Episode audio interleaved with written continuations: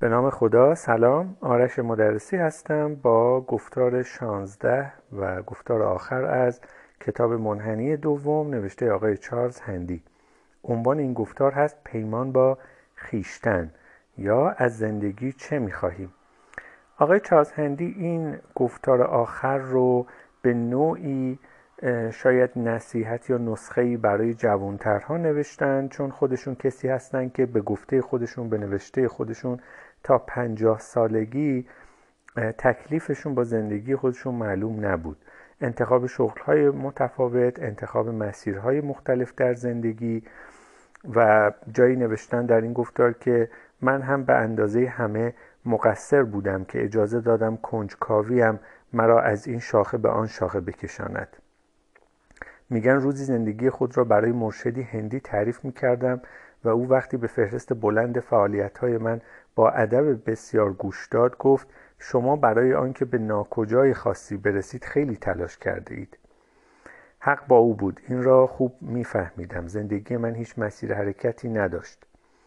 هیچگاه به این پرسش بزرگ ارسطو نپرداخته بودم که برای چه اینجا هستم. چرا؟ چون اگر مقصد خود را ندانید زندگی می‌تواند یک سفر تصادفی باشد که مسیر آن را همسفران شما یا انگیزه های زود گذر انتخاب می کنند روزگاری من هم این چنین بودم.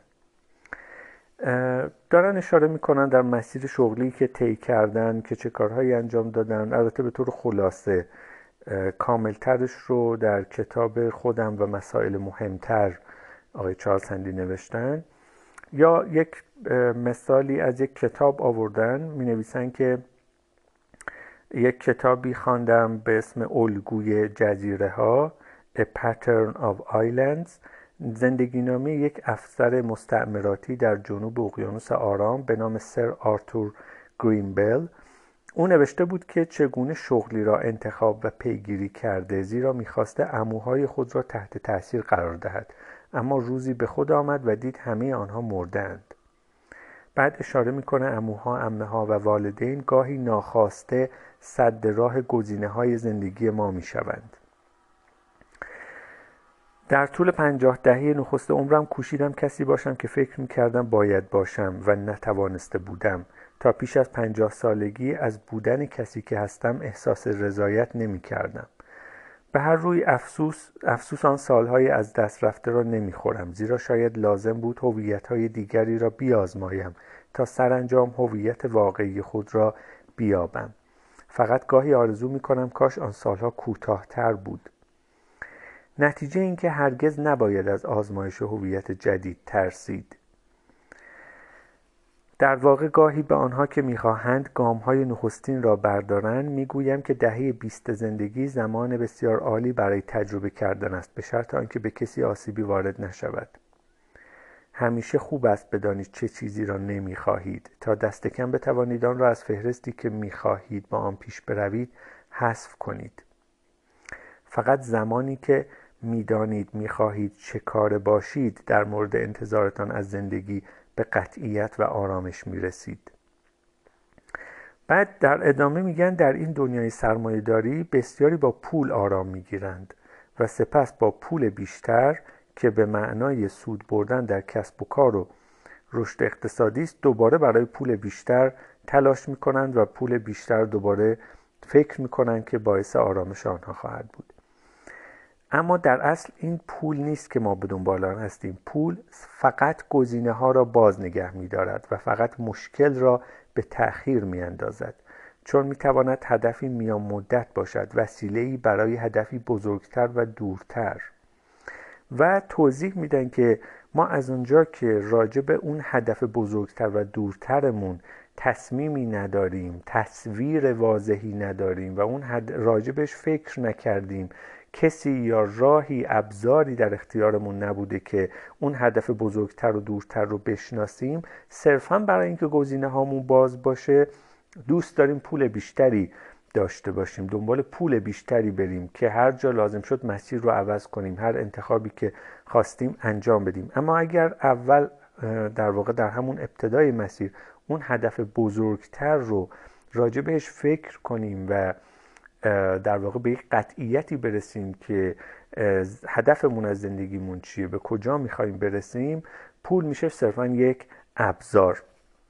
این مثال منو یاد داستان کنکور تو کشور خودمون میندازه. دانش آموزان بینوا مجبورند برای اینکه رشته یعنی هر رشته ای رو انتخاب بکنن صرفا رتبه خوبی بیارن.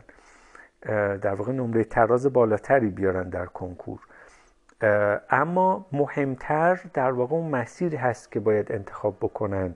رشته ای هست که می‌خوان در اون تحصیل بکنن. هرچند که داخل این کتاب هم گفتارهایی است در مذمت این سیستم آموزش و قبلا هم اشاره کردم بهش. صرفا این مثال مثالی بود که یادم افتاد و گفتم اینجا مطرح بکنم. خب پول میگن ابزاری صرفا برای مبادله است. اما آیا پرسیدیم که خب نهایتا با این پول می‌خوایم چی کار کنیم؟ صرفا چون یک عده پول های زیادی به دست میارن ما به خودمون میگیم که چرا ما انقدر نداشته باشیم؟ چرا ما این همه پول درآمد نداشته باشیم؟ این همه پول نداشته باشیم؟ مشکل این است که ظاهرا پول تنها چیزی که هرگز نمی‌توانید بگویید کافی است. حتی زمانی که همه نیازها و خواستهای شما برآورده می شود نوبت به کالاهای سطح بعدی می رسد یعنی آن جنبه های متظاهرانه خرج کردن که به طور ویژه در اختیار یک عده قرار می گیرد در جای دیگه آقای هندی میگن می‌گویند پول مانند کود است. باید آن را روی زمین پخش کرد و اگر انباشته بماند متعفن خواهد شد. از این رو بشر دوستان با آغوش باز آمده تا ثروت خود را پخش کنند.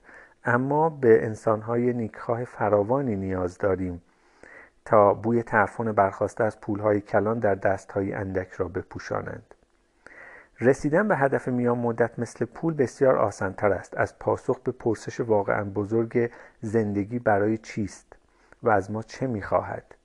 دولت ها بر رشد اقتصادی تمرکز می کنند این از نظر آنها یعنی شرطی لازم برای جامعه بهتر اما با این دیدگاه از پاسخ دادن به پرسش بزرگتر که چنین جامعه ای اصلا چه شکلی است تفره می روند. در ادامه آقای چارسندی میگن 2500 سال پیش ارسطو به هدف زندگی فکر کرده همانطور که به سایر جنبه های زندگی و طبیعت فکر می کرد. او با منطق به پیش می رفت اهداف کوتاه مدت را حذف می کرد در جستجوی چیزی بود که ابزار و وسیله‌ای برای چیز دیگری نباشد و قائم به ذات و به خودی خود ارزشمند باشد از دیدگاه او سرانجام هدف قایی زندگی بشر دستیابی به والایی و تعالی به یاری پرهیزگاری و بر پایه زندگی و کار تحت فرمان عقل بود او چنین زندگی را خوب مینامید. میگن ارسطو برای توضیح این در واقع مفهوم از یودایمونیا استفاده کرده واژه‌ای پیچیده در زبان یونانی که معمولا به شادی ترجمه میشه.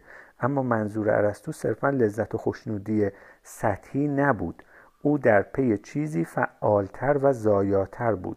چیزی نزدیک شاید به مفهوم سیالیت که امروزه معرفی شده و البته در ادامه توضیحی هست که این رو من داخل پارانتز توضیح بدم. سیالیت یا flow اولین بار توسط میهای چیکسنت میهای روانشناس نامدار مجار امریکایی و برنده جایزه متفکر سال 2000 به این شکل تعریف شده.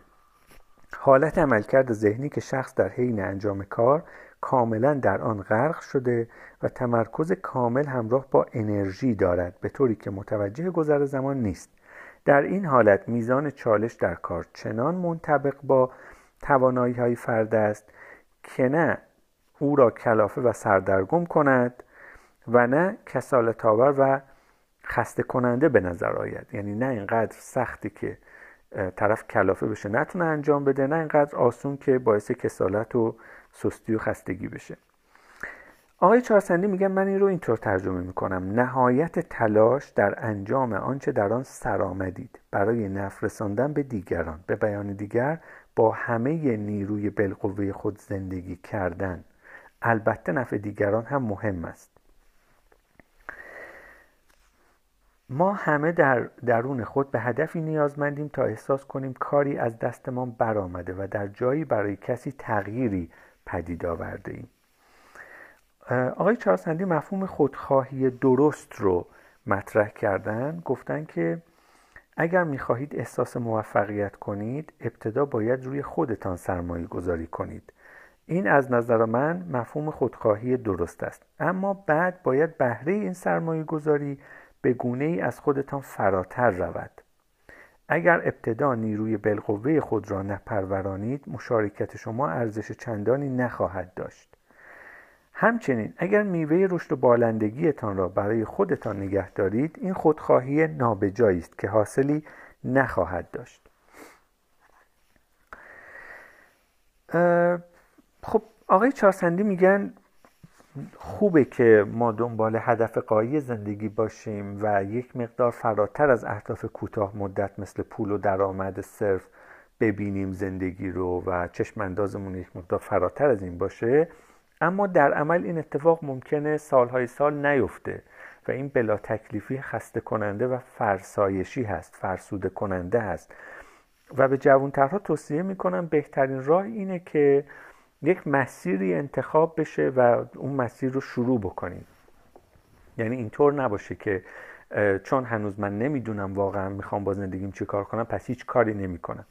به حرم سلسله نیازهای مازلو اشاره کردن و گفتن همیشه در تمام اعثار در تمام زمانها و در همه جا یعنی فارغ از زمان و مکان این درسته که ما اول باید دنبال نیازهای اولیه اقتصادی خودمون باشیم یعنی دنبال تأمین این نیازها باشیم و بعد مراتب بعدی نیازها که خودشکوفایی و اون اهداف والای زندگی هست. و یک گریزی هم زدن به اینکه ارسطو خودش عضو طبقه مرفه جامعه آن زمان خودش بوده. و این مرفه بودنه این پتانسیل رو در اختیارش قرار داده که بتونه یه مقدار فراتر از مسائل روزمره زندگی فکر بکنه و نظریه پردازی بکنه. و این البته چندان هم بیراه نیست چون مثلا ما نمونه های زیادی داریم. از جمله خود لئوناردو داوینچی هم جزو طبقه های مرفه بوده. یعنی وقتی نیازات های حدی برآورده میشه عملا ذهن و مغز میره سراغ فکرهای و چالش های مرحله بعدی. بنابراین توصیهشون به جوانترها این است که کار یک کاری شروع بکنید بله اول به پول نیاز داریم. همه ما به عنوان ابزاری برای تامین نیازهامون به پول و درآمد نیاز داریم. اما این پول و درآمد رو هدف آخر خودتون قرار ندید. این رو صرفا وسیله بدونید که داره نیازهای امروز شما رو برطرف می‌کنه. خیلی هم خوبه سراغ یک شغل رفتن. و شغلی بهتر هست که از پتانسیل خودتون از توانایی های خودتون برای کمک کردن به دیگران در اون بیشتر استفاده کنید. یعنی هم تأمین مالی بشید از یک جنبه و از جنبه دیگری بتونید نفعی به افراد دیگر برسونید. چون این باعث تجلی اون نیروی بالقوه درون شما خواهد شد. وقتی شادی دیگران وقتی آسودگی دیگران وقتی راحتی بقیه رو می‌بینید وقتی می‌بینید که کمک شما و اون چیزی که از دست شما برمیاد چطور می‌تونه زندگی یک عده رو آسانتر بکنه بهتر بکنه کیفیت زندگی اونها رو هر چی که هست آموزش هنر هر چیزی. این خودش باعث بارور شدن اون نیروی بالقوه میشه و کمک می‌کنه سریعتر اون هدف قایی و هدف والای زندگی خودتون رو پیدا بکنید. بنابراین به صورت خلاصه توصیه این هست که دست رو دست نذاریم از یه جایی کار رو شروع بکنیم و بهترین کار اونی که در کنار تأمین نیازهای اقتصادی خودمون نفع بیشتری هم به بقیه برسونیم. این جنبندی این گفتار آخر از کتاب منحنی دوم آقای چارلسندی بود. ممنون که همراه بودید.